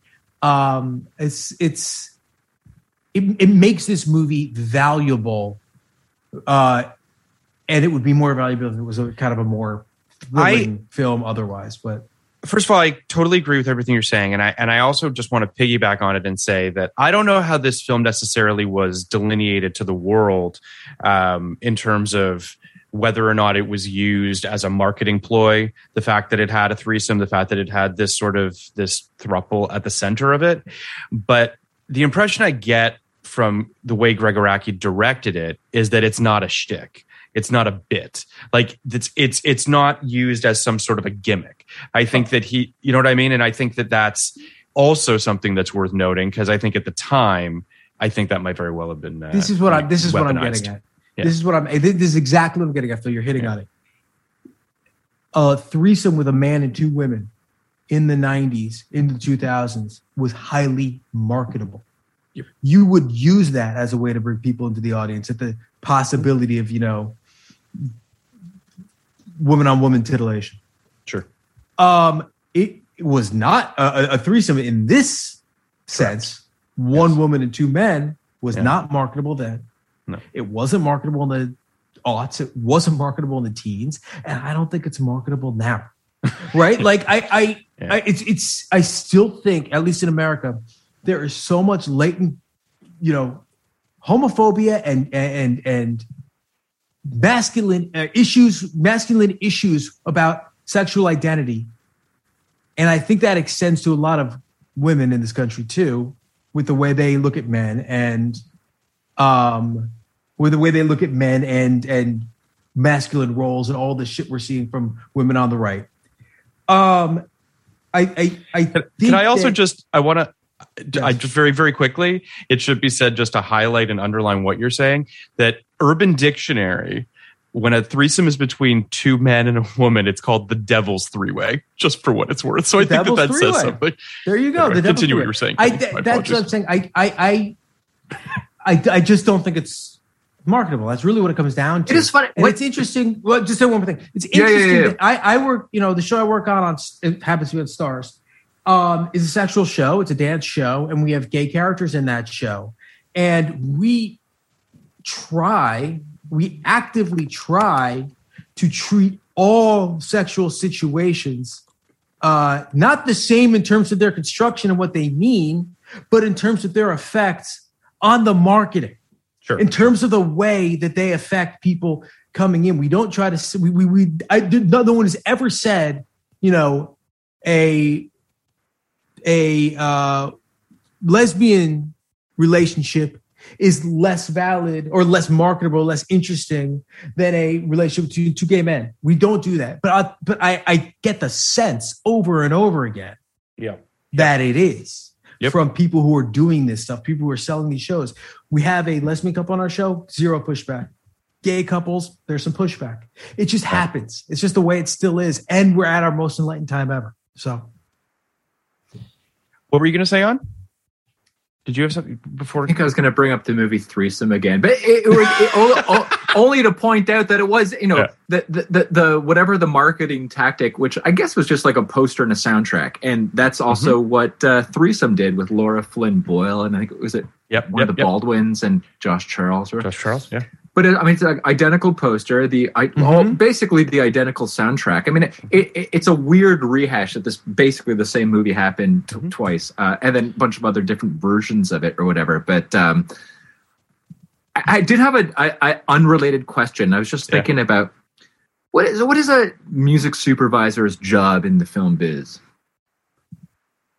Are you asking us? I mean, Well, I you can guys- only you speak guys are from, in the industry. I can don't know, speak. I can only speak from it on the television side as opposed to the feature side. But on the TV side, I mean, it's it's what you would expect. I mean, I, I'll also say that it's changed relatively dramatically over the last, I would say, fifteen or twenty years, insofar as that. I don't know what Uh, it was before this. So Well, I just mean What back it- back in the this? in the in the heyday, if you will, of music supervision, which was probably you know your your Josh Schwartz shows to some degree or another, where you could get big bands, you could do soundtracks, you could do all that stuff. It was quite lucrative. The problem is that the music business, for all intents and purposes, is kind of uh, they cost too much money now. So most Right. of the music supervision now is bands no one's ever heard of. Um, Not that it's bad music, but it just doesn't have the same punch that it used to. I, right, but in response to your your question, Jan, because I've been on almost every show I've been on has been music heavy, um, where we've had really really great music supervisors, and we've been able to use a lot of good music. Um, music supervisor's job is to take the budget and find out what songs you could fit into the show and where you do it. So it's basically they put the edit together. They say we're gonna have a song here or, or a score. I mean, like it's you don't know. It, like they work with the with the um, they work with the composer, uh, but um, but you we're gonna have some piece of music here and generally you know in the mix or before the mix you're given several options they play the song along with the visuals and you know usually the showrunner picks what they want the what, what well, they think or, or in this case, Gregg Araki too, which obviously he had like the you know be, the, he has such a clear taste in in music that appears in all these movies. But I was also curious. I looked up this music supervisor that he sort of seems to work with a lot. Uh, this guy Howard Paar. Uh, who's like an English guy, uh, but moved to LA in like the like I think like 1977. I mean, it, this this music. I just like so curious and started reading up on this guy who like back in like I think 1979 or 1980 opened a club in like Silver Lake. Was booking bands like The Clash and like was kind of opening the doors to like Brit music in um, in uh, LA at the time. And uh, I mean, there's there's certainly some like weird crossover with this guy Howard Paar, who's the music supervisor of this movie, and sort of Gregg Araki's Yeah. musical taste. Um, uh, you know, this guy did like Big Lebowski, uh, Dogtown, and Z Boys, Uh-huh. Party Monster, like Yeah. movies that are like you would think music is a big part of the, of, of those movies. So I was just curious because knowing that Gregg Araki obviously has such a big role in in choosing the music in in a movie like this, I, I wonder what the role of like Howard Paar I- is, and is it like is it So- securing the rights to that music, just or is say, it I also think a like lot choosing it some of that that. as it's well? that's some of it, but I, I'd say this: I, I the way we're able uh, to talk about movies, you know, go back hundreds of years and and go into you know every genre, and even if we don't know it, know of it, and kind of have a sense, you have to have that kind of breadth with a music supervisor um, for so many reasons. But uh, for like Entourage is a good example because Right. what we had, you know, sky high budget. There was almost nothing we couldn't get. The only reason we couldn't get something is if the artist said no, no under no circumstances. But the money wasn't really an object. So our music supervisors had the entire history of music, of recorded music to go from, which is you Oh, know, yeah. Oh yeah, you go to Jane's Addiction, obviously. Uh, so, uh, so that is one kind of music supervisor, um, which you know I think is, seems like it's kind of the easy version. The harder version is the is the um, give me something that sounds like Jane's Addiction, but isn't Jane's Addiction, but isn't going to feel like a Jane's. Addiction, isn't going to feel like a Jane's Addiction knockoff, and Yeah. isn't going to be embarrassing. You know, give me something that like is also cool. So that's more. I think Phil, what you're saying is like that's more where we are now. Um, you know, like sometimes you can pull in one big song an episode or a couple big songs a season. But on the show that I'm on now on Step Up, you know, we're we're very rap heavy, um, hip hop heavy, and it's mostly Atlanta musicians that nobody knows. And then we have Ne-Yo on our show, so Ne-Yo will write like four show, songs for us. But uh, that's it. It's it's it's it's changed a lot now. It, but you still have to have that incredible breadth of knowledge. You still have to have like, wouldn't it be great if we put you know this random ass fucking television song here, um, and and but you can't get it, and you need something really fucking specific. Well, so like it's- it. Is, is that why a movie like this might not exist on like because it's like why would Netflix want to pay for this movie that nobody really wants to watch, but especially because it has such a heavy soundtrack? Like, does that make it more expensive for a streaming platform to carry a movie like this, or does that not how it works? I I, I know with the whole uh, Dawson's Creek thing that you guys have discussed, where you know they, they swapped out the soundtrack for that as soon as it appeared online. But how does that work for a movie like this? I don't, I actually don't know the answer when it comes to features. I Yeah, I can. don't I, mean, I, I th- my assumption is that it does play into it to some degree or another. Um, I mean, I know that some movies. I mean, Kenny and I were just texting about this the other night because of the Razzies, but like Showgirls is nowhere to be found either. Um, I mean, you it's not streaming anywhere. You can't rent it. You can't buy it. So you know. I don't know why that happens. I don't know if it's a music rights thing. Generally speaking, it's if there's multiple producers involved and they can't all get on the same page as to how much they're getting paid for it. But but I also wanted to just um, to to Kenny's uh, point just now about the the television music supervision. I mean, when I was on Station 19, you know, Grey's Anatomy was a huge that was a big soundtrack show. I mean, Oh, yeah, there were time. big artists They, that. they even like put out a soundtrack for that. They show, put out several soundtracks, several volumes. Yeah. Um, that was, I would argue, kind of the last. still on? By the way, Yes, Grey's Anatomy or Station 19. So Yeah, they're Grey's both- Anatomy is still a show. Yes, yes, yes. Season 17. So I, I, I, that was the last show that I can think of, and Kenny, forgive me if you can think of another one that felt like you still had big artists, you were still putting out soundtracks, and this was kind of the last gasp of that thing. Because I can tell you that on Station 19, there was never an artist I had ever heard of before. Um, on every episode that I had written or every episode that I was involved with, it was exactly what Kenny was saying, which is we know what we want this to feel like. So go find us an artist that will pull at heartstrings or will, you know, whatever. It's interesting. I, I I almost want to kind of run through my career because the five sh- big shows, big shows, the five shows I've worked on, Yeah. uh, have almost been a, a trip through the last fifteen years of, of music use. Like, and I'm going to. I'm going to run through it. So There you on, on. Get the but it's inter- it's interesting the way it's just changed and Yeah. just subtly because you know on Entourage it was you could write in the script I want to put Seven Nation Army and we'd get Seven Nation Army. So there were things like that.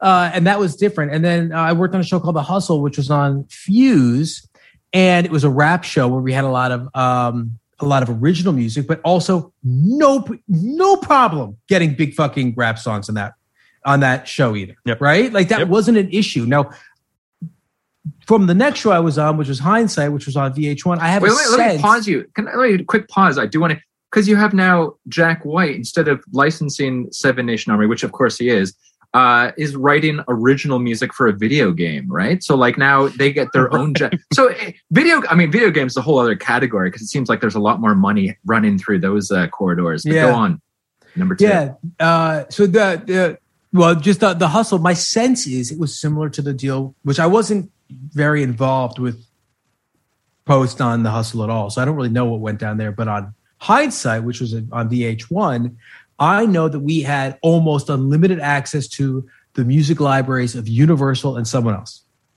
And it was a 90 set show. And any fucking 90 show song we wanted, we pretty much could get on there. What what Um, year was and this? When you were this was this was 2013 2014 2014 2015 something like Mhm. that. I don't think those deals are made anymore. I don't the deal i'm talking about where you got these blanket rights to like the, the catalog where it was like straight up you want to put a u2 song in here? Here's a u2 song. You want to put a red hot chili pepper song? Here's a red hot chili pepper song. We wrote in that thing uh, we wrote in some of the breakfast tiffany's. Here it is. Like there's just things like that where we we would write music into the scripts and we would get it without much of a much of a problem Well, I would also I would also say too, like for for the Sleepy Hollow pilot, it's specifically we were told these are the songs that are available within at the Yeah. time the twentieth library. So these songs will not cost us any money. Pick Yeah. one of these songs. And Yeah, was that, sort of that's that's kind of what seemed to happen with hindsight to, to some extent. There were certainly ones that were, were xed out, Yep. but uh, and then on, on Is this something to do with like network TV versus like like I, I have not watched the new Wonder Years, but I know that the old Wonder Years, obviously, music was such a big part of that show, and I know that that was like a big issue with having that show come back uh, Yep. it, to even like have reruns air. I wonder is the new Wonder Years taking music as seriously? I mean, They must. how do you They how do you have a nostalgic show without having the music they, of that they area? must Yeah. be, and I think, uh, and I don't worry about the G shows. The other, the the I, we're taking the- little gaps in between. No, it's not even that tease interesting about the because because on Sun Records we we we it was all Johnny Cash and Elvis, and we also had access to that. Like Right, it was right, right. just like it wasn't hard to get that stuff either, and all this all the all this the the Memphis stuff and the Chess Records stuff that we like we just got whatever we wanted. This was only like four years ago, five years ago, and it's only now that it starts to feel like don't you're not going to get the music you want. Well, This is it's funny. It's it's funny you bring that up, Kenny, because I do feel like because I there was a I had a meeting uh, a little while ago with a with a production company with with Imagine because they want to do a show about uh, perhaps about Atlantic Records because they have the rights to Atlantic Records music. So it's like now we've we're retrofitting. Now we're going backwards. Now we're like, well, I've got access to this pile of music. So how do I make a show about that pile of music? Which is just like insane. But that's but I do think I, I do think that there's still a world where a show I this is just guessing I haven't seen it but a show like the Wonder Wonder Years that's built in to the budget going into it. We are going to need a million dollars an episode to secure the rights to this music. I'd also say the music rights that they're securing, which I think is like 80s music primarily, not the same. It's not the same as like the Forrest Gump soundtrack, which is pulling, you know, the biggest fucking 40 songs ever made. the fucking Um, boomerest soundtrack that's ever been. there is something about 80s music where I think those artists uh, will take their $10,000 for, for the use and Sure, be very happy with it. So, uh, and I think that might have been true for the 90s to some extent uh, if you're not going for the giant people. I, I mean, I, you're asking an interesting question, John, because I do feel like you know Kenny and I, over the course of this, you know, of the many episodes we've done on 1999, we've talked a fair amount about music, about needle drops, about the various things that exist in these movies, and they really do. I mean, it, it's they plant a flag really deep. It's why people were so obsessed with, you know, Paula Cole not being at the top of Dawson's Creek. I mean, it, it's like the nostalgia can't really fully form until you have these these music, these needle drops. And I would also say too, Kenny and I have talked about this a lot, but you know, score and music, maybe more so than any other part of a film, tells the audience how to feel And if you watch something without score, you'd be surprised how discombobulating and disconnected you feel from it. And I think that that's why it's just so important. I, I, I feel like this movie, if you didn't have these various artists playing in the background, despite the fact that they go by very quickly and maybe they don't make as much of an impact as they could, I still think they're incredibly important. It, it is funny because that uh, the follow up Araki pilot that is on um, YouTube that I recommend. Why it's just like a weird, funny thing, but it was like an MTV produced thing in which apparently the budget was slashed and he didn't get to do what he wanted, and the show didn't get green lit. Uh, but music played such an important role in that too. And I, I, in the opening credits, it said like you know featuring the music of, and then all these like bands like Sure. Garbage, Yeah. Smashing Pumpkins, and they're huge bands of the time. You know, just, uh, Chemical Brothers, whatever. Radiohead all sort of flashed by the screen really quickly. Um, and there's Mm-hmm. you know, and this is when a channel like MTV would create a show as still a vehicle to push music, not the other way around. you right, know, right, like not or not just like a music station, just like you know. Music was still part of the conversation, and now it's sort of it's too expensive or it's whatever else, you know. No, Um, hundred percent. It's. I mean, I, I, I don't, I don't know how you feel about this, Kenny, but I'm interested to hear. Uh, MTV feels like one of the biggest wasted opportunities that exists on television right now. If you ask me, like I, I don't understand how they let scripted television kind of slip through their fingers. I think that they've somehow there, there's this enormous cultural impact that that network made on our adolescence. Long and time. and it's completely it doesn't it doesn't exist. I mean there's nothing on that network that anyone watches down here that i can think of really. And you know it's it's part of paramount plus now sort of some of it. It's just i'm just i'm i'm baffled by why it how that happened. It just seems insane to me. Every i mean I, I this is my best guess is it's it's such an uphill battle for basic cable now to be relevant Yes. I, like i, I Yeah. couldn't ever conceive of my kids putting on mtv but i couldn't conceive i couldn't conceive them putting on abc i couldn't conceive them Right. like we watched survivor which i love and uh and there was a um there are always ads for the new show ghosts and my kids are like that looks like a good show that looks good good show and they have no idea how to watch it. They have no idea how to access this show. They're like how would we even get there? How would we even get Right. to it? So that's like uh, you think I, I think that is so that anecdote Yeah. speaks to just how fucked this whole industry is. If my nine year old children who know how to get to every fucking corner and crevice of the internet have no idea how to watch a fucking giant CBS show, It's yeah it's it's i mean you're you're it's absolutely the perfect anecdote to what i'm speaking of and and it speaks to just sort of i, I mean the, the the the generational chasm that exists right now is pretty shocking when it comes to content to some degree or another or at least how they how they watch stuff but i do feel like you know Jan and I watched this pilot from the from from the year 2000. That's obviously you know 21 years ago. I couldn't. You you speak of I you know can't imagine my kids watching you know something on MTV. I can't believe that MTV is as irrelevant as it is. Like I can't believe that this thing that felt like a bearing wall of culture has somehow become you know they missed the boat. They're they're they're blockbuster, dude. That's just what it comes down to. They missed the boat. They had they Yeah. and I can't blame anybody because we saw it coming. But they had the opportunity Yeah. Six, seven, eight years ago to frankly do what WWE did and start their own online network Yeah. and and start to start to see this world of people who are accessing MTV.com instead of looking for them on the radio on the television dial, which no one does. Yeah. And at this point, they're done. They're irrelevant. Just like Blockbuster missed the fucking you know DVDs by mail, and and Mm-hmm. Yeah. and and you know, within five years we're done and irrelevant. So I I don't think it's so much a issue about MTV's programming, Yeah. which it might be, but like I don't think it's about their programming. Really, I just think they they they they exist in this fucking wasteland that no one accesses anymore. I also just want to say one other quick thing. which I agree with what you're saying, but I also feel like there is something that connects all the things we're talking about here, and that company is Viacom, uh, and that that is a company that really missed the boat when it comes to the technological advancements of the other studios. CBS was so behind the eight ball when it came to, you know, creating CBS All Access, creating now Paramount Plus, getting into the streaming world. They've just been incredibly slow. And I think unfortunately MTV was purchased by an older company that got it kind of got swallowed by this kind of ancient uh headspace if you will. So all this being said uh to, to wrap up splendor i do want to very quickly talk about the end of this movie um which is that uh, exactly. Yeah exactly. Uh basically veronica is pregnant. She decides she's going to marry the the guy who's stable the guy who can provide for her and and her children or child at the time. We thought it's one. It turns out spoiler there's two. Um Twins. twins. Um you don't know anything about that right kenny I know everything about it. I watched Cocktail. what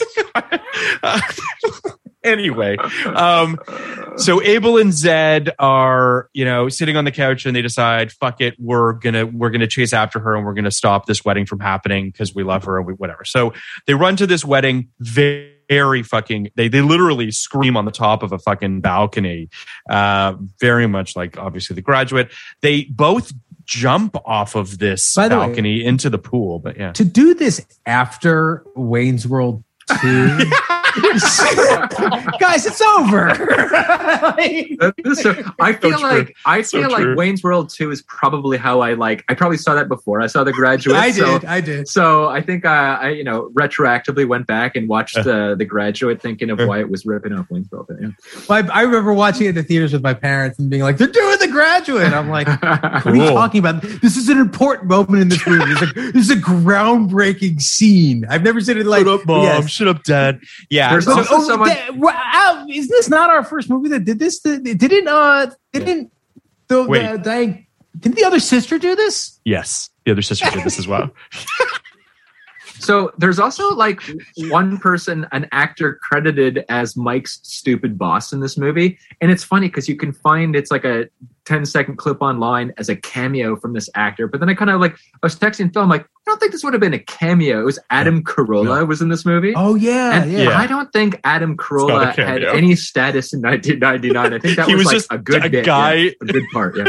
He uh, which I, I, believe think- Man Show also started in '99. Which is thinking Oh. back then. Imagine like in '99 telling yourself that Jimmy Kimmel was going to become like one of the most successful talk show hosts.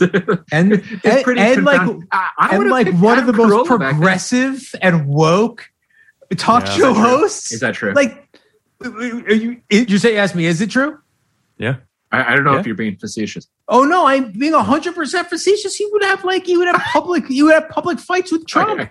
Like no, Right. he Jimmy and and and then it came out and they, they you know it didn't come out, but people started throwing the man show clips and they're like, no, Yeah. dude, you're you're a misogynist. He's like, I Right. was a Yeah, misogynist. yeah, right. But uh, Kenny, no, do we it's have to do an episode on the Man Show? I feel was like just looking might. it up. I was I was hoping to God it didn't start. it was It did June, It June sixteenth, ninety nine. I think we might have to do uh, the, the pilot need to do the Oprah Man Show with. Who are we going to do the man show with? Who is going to come? What We'll find someone for the Look, Man man do look at this know? Adam Carolla cross. I bet you Adam Carolla is as relevant now as he was in '99. So maybe he can do the uh, man show. By the way, podcast with you. we could get Adam Carolla. I feel like no, no, we couldn't. No, do Oh, we I'm, want not Adam saying, Carolla? I'm not saying we couldn't, but he is he is not the most woke progressive talk show host in America. so anyway, the end of this movie, uh, they race there. They jump in a pool. They tell tell uh, Veronica that, that they love her. She decides to end up with them. She has twins. Credits. and that whole end scene i just feel like it could have been written for a like i think they're trying to get a good laugh out of it and it's just like it was so badly written. The guy they're like what are these guys doing here to like it was just like it does seem like there was uh maybe about like halfway through the movie that i don't know if the writing directing everything it just they he kind of just gave up you know? It's kind of fun the 100%. beginning of the movie it builds and you're kind of you're getting into it the end of the movie you're just waiting for the movie to end because I, have I, to I'm impressed he resisted the urge to have one have you know dark hair and the like a full head of Yeah. dark hair and the other have a full head of bleach blonde. one hair. with frosted tips yeah Yeah. yeah. Uh, I, I also think too. I couldn't find the budget for this film online for whatever reason. This movie also really feels like it gets real the budget for this fucking finale, man, of like this wedding that you there's nary a wide shot. You can't really tell what the fuck you're They- even looking at. Like they couldn't even cast extras because I think you only see like three people at a Yeah, wedding. it's because there's crazy. like really tight shots. There's no like Yeah. establishing Yeah. shot of that. You can't wedding. see anything. that scene is a disaster. I totally agree. I what I like about this film in so many aspects is just how uh, sparse it is. You know, Yes, like that's I, I yeah. think that it does feel very staged. It almost feels like they built this shit out in a warehouse. And with It's just what you need, Oh, almost, almost like, almost like fucking. Uh, what's the Lars von Trier movie with Nicole Kidman? Oh my god, Dogville? Almost like Dogville, where it just felt like there's just these sets hanging down in a way. Yes, exactly. We're very close to that in this film. And anytime they go outside of that and they try to build out a little, you know, a little Yeah. world, it can't help but feel like, you know, you see you see where there isn't a budget, like less of a choice and more like you know something Yeah. Brought upon them. Uh, let's let's rank this movie because I, I want to talk to Jan about what we're doing next week. Uh, so I I had not seen this film in '99. Are we doing before and after rankings? Yeah, yes. Okay. So okay. I, I I have I have a vague recollection, and forgive me because Kenny, I know I've said this a lot. I have a vague recollection of seeing this in a video store I worked at. So like I'm sure I saw bits and pieces of this movie, but didn't sit down to actually watch it until yesterday. Um, I didn't hate this movie by any means. Um, I I would give this movie like a 59 coming into this podcast. Like I I think it's it's got some good stuff. It's got some good performances. I think what we were talking about thematically, I think it has something to say, which most romantic comedies don't really. Um, and I appreciate what Kenny was talking about in terms of how gender roles were were handled in a in a pretty uh, nuanced way. So I'm I'm going to stick at 59. I feel pretty good about that number. But uh, what about you, Kenny? Um, I you know Phil, we're we're often so close on these things. Uh, what did I? I sorry, I didn't even have this up. This, you I wrote down your number. This is impressive. I do. I wrote down my number. Uh, I gave it a 56. There you go. Uh, and the reason I'm kind of, you know, surprised, Phil, that we're so close is I, I feel like the 50s are our most neglected Mhm. series of tens um, in this podcast because I there agree. is something interesting about a, a, a movie you would give Yeah. uh, 50 to 59. So it's Uh, below I- 50 unwatchable? Is that or It's- where, where does unwatchable start? The 50 line is where we say like Good recommend question. or not recommend is what we kind of say. Unwatchable is like, for me, it's below 20. Yeah. Uh, but, but I And then would below not- 10 is watchable again, right? Yeah, below 10. back- below 10 is- you gotta see this shit. uh, I'd say like I'd say like 20, 20 to 50 are varying degrees of like uh, I did not like this. Yeah. Um, you know, Yes. 20, 20 to 30 is probably the it made me mad. 30 to 50 would be like it just isn't really working. 30 to 40 would be it's not working. 40 to 50, it's not working for me. Yeah. Um You have a fair amount in the 40s. I feel like the 40s are where you is where you kind of sit I when you're like Uh, well, because they're like, because I, you know, look, I, I, I understand that my tastes don't necessarily align Sure. with the tastes of, you know, film critics or modern film criticism at large. So I like to kind of put things in the 40s if I want to make like, this isn't really working for me. It's not really necessarily a bad film, but it's just not really working for me. Uh, this is almost the opposite. This is like, this is not a great film, but it's working for me. So uh, I think like you know I, I I could see the the the quiet ambition, and I'm happy I saw it, and I definitely like you know I didn't end this movie thinking this was a this was a bad film. I thought I this was you know he wasn't shooting for the stars, but um but you know this was a worthwhile endeavor. So 50, agree. I, I gave it a 56. I'm going to go to a 59 with you, Phil, because I think uh, I think 59 is what I feel. Jan. Guys, I like I like 59. I like I like it I feel like I I don't remember having ever seen this movie. I'm sure I did, like maybe Phil said.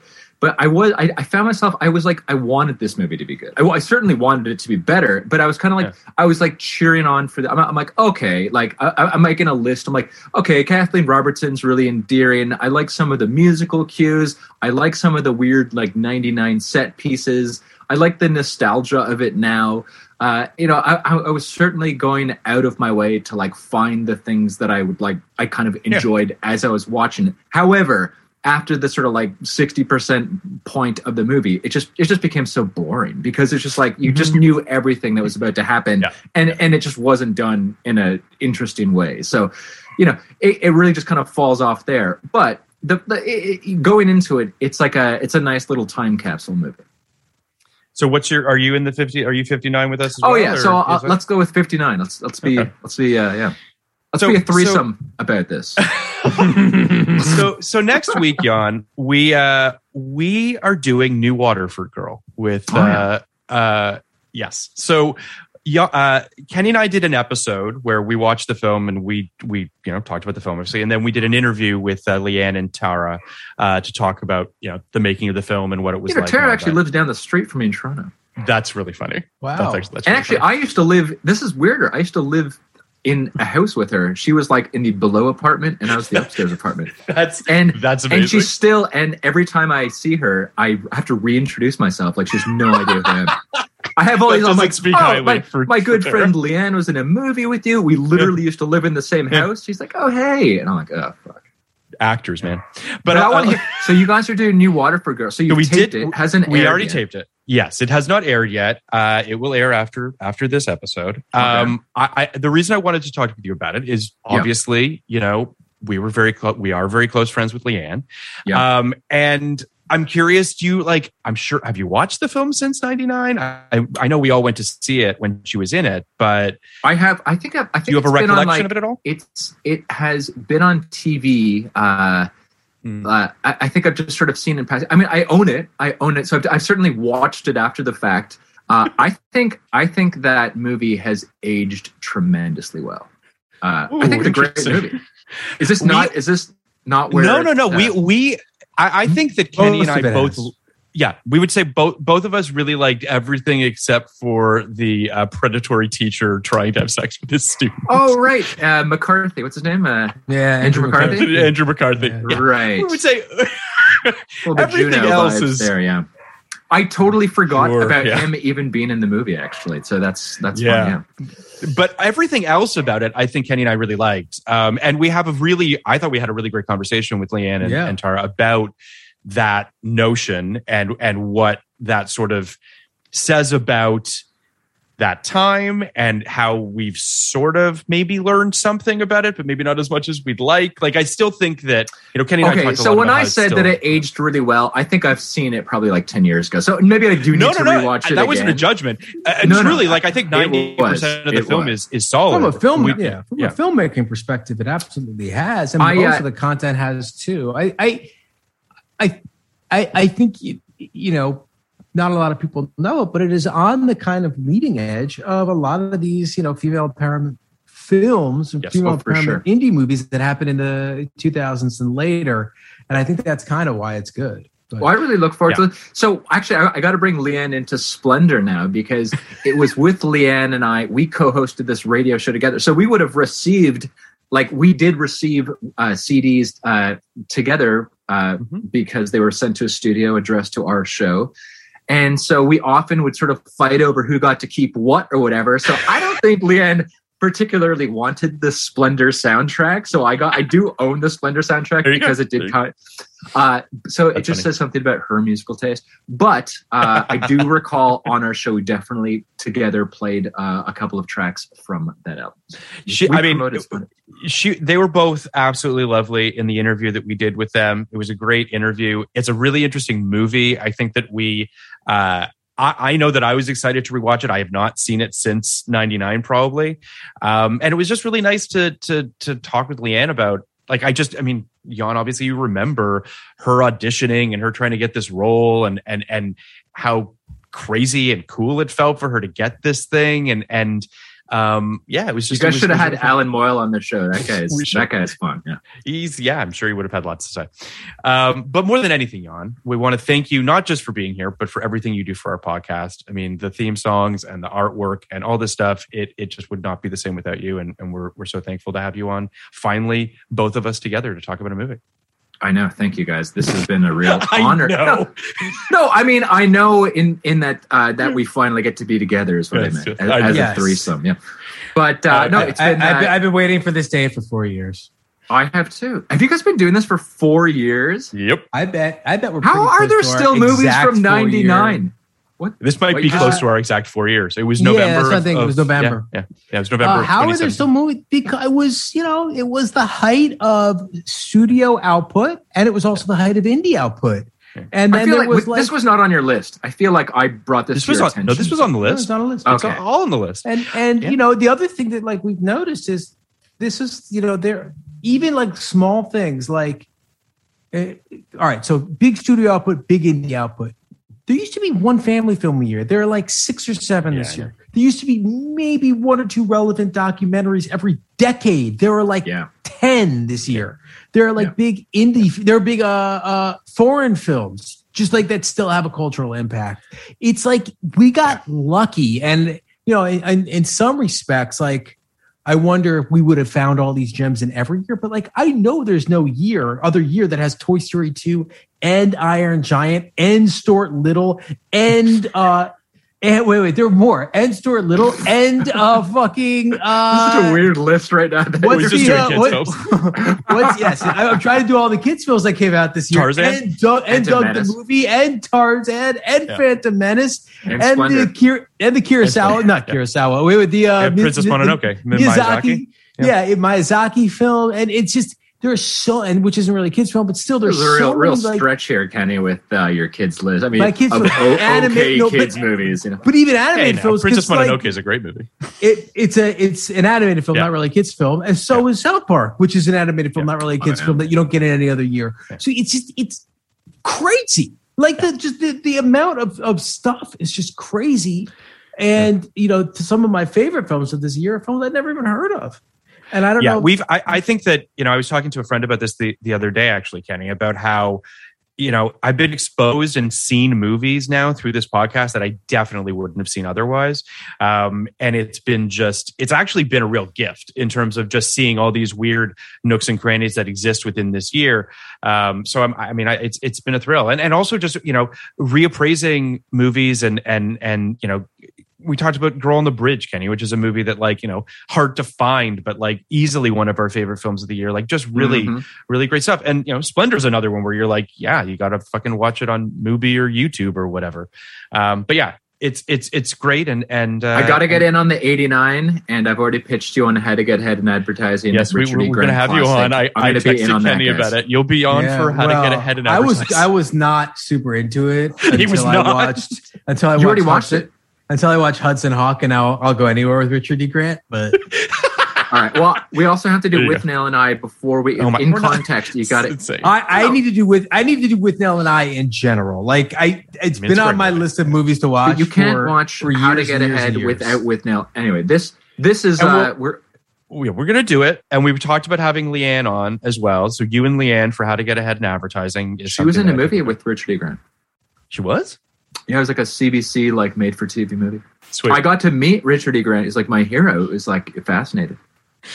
Um, all right, this has been great.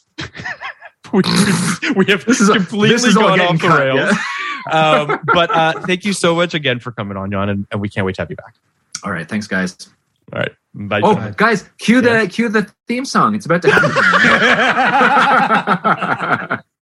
One last thing, please rate, review, and subscribe. Uh, speaking of subscribing, check out our Patreon on all the best films of 1989 Batman, When Harry Met Sally, Fabulous Baker Boys, Indiana Jones and the Last Crusade, Ghostbusters 2, Field of Dreams, Major League, and many, many more. We are covering all the best films of 1989 with amazing guests like Joanna Robinson, Liz Hannah, Hunter Covington, Bryan Cogman, David Iserson, and many, many more. All your favorite guests from our 1999 podcast are coming on to the 1989 Patreon. You can sign up for it at patreon.com backslash podcast like it's 1989. For only $5, you get access to all of these awesome episodes. And for a few bucks more, you get video of our 1999 episodes as well. Plus, there are other very cool tiers too, where you can even be a guest on our podcast. Please check out our Reddit as well at reddit.com backslash podcast like it's. We're also on Twitter at podcast like it's 1999. We're also on Instagram at podcast like it's 1999. Uh, thank you so much to Ernie and Will for producing our episodes, Sullivan for our social media, Jan Katas for our amazing art and theme songs, and most of all, Thank you all for listening.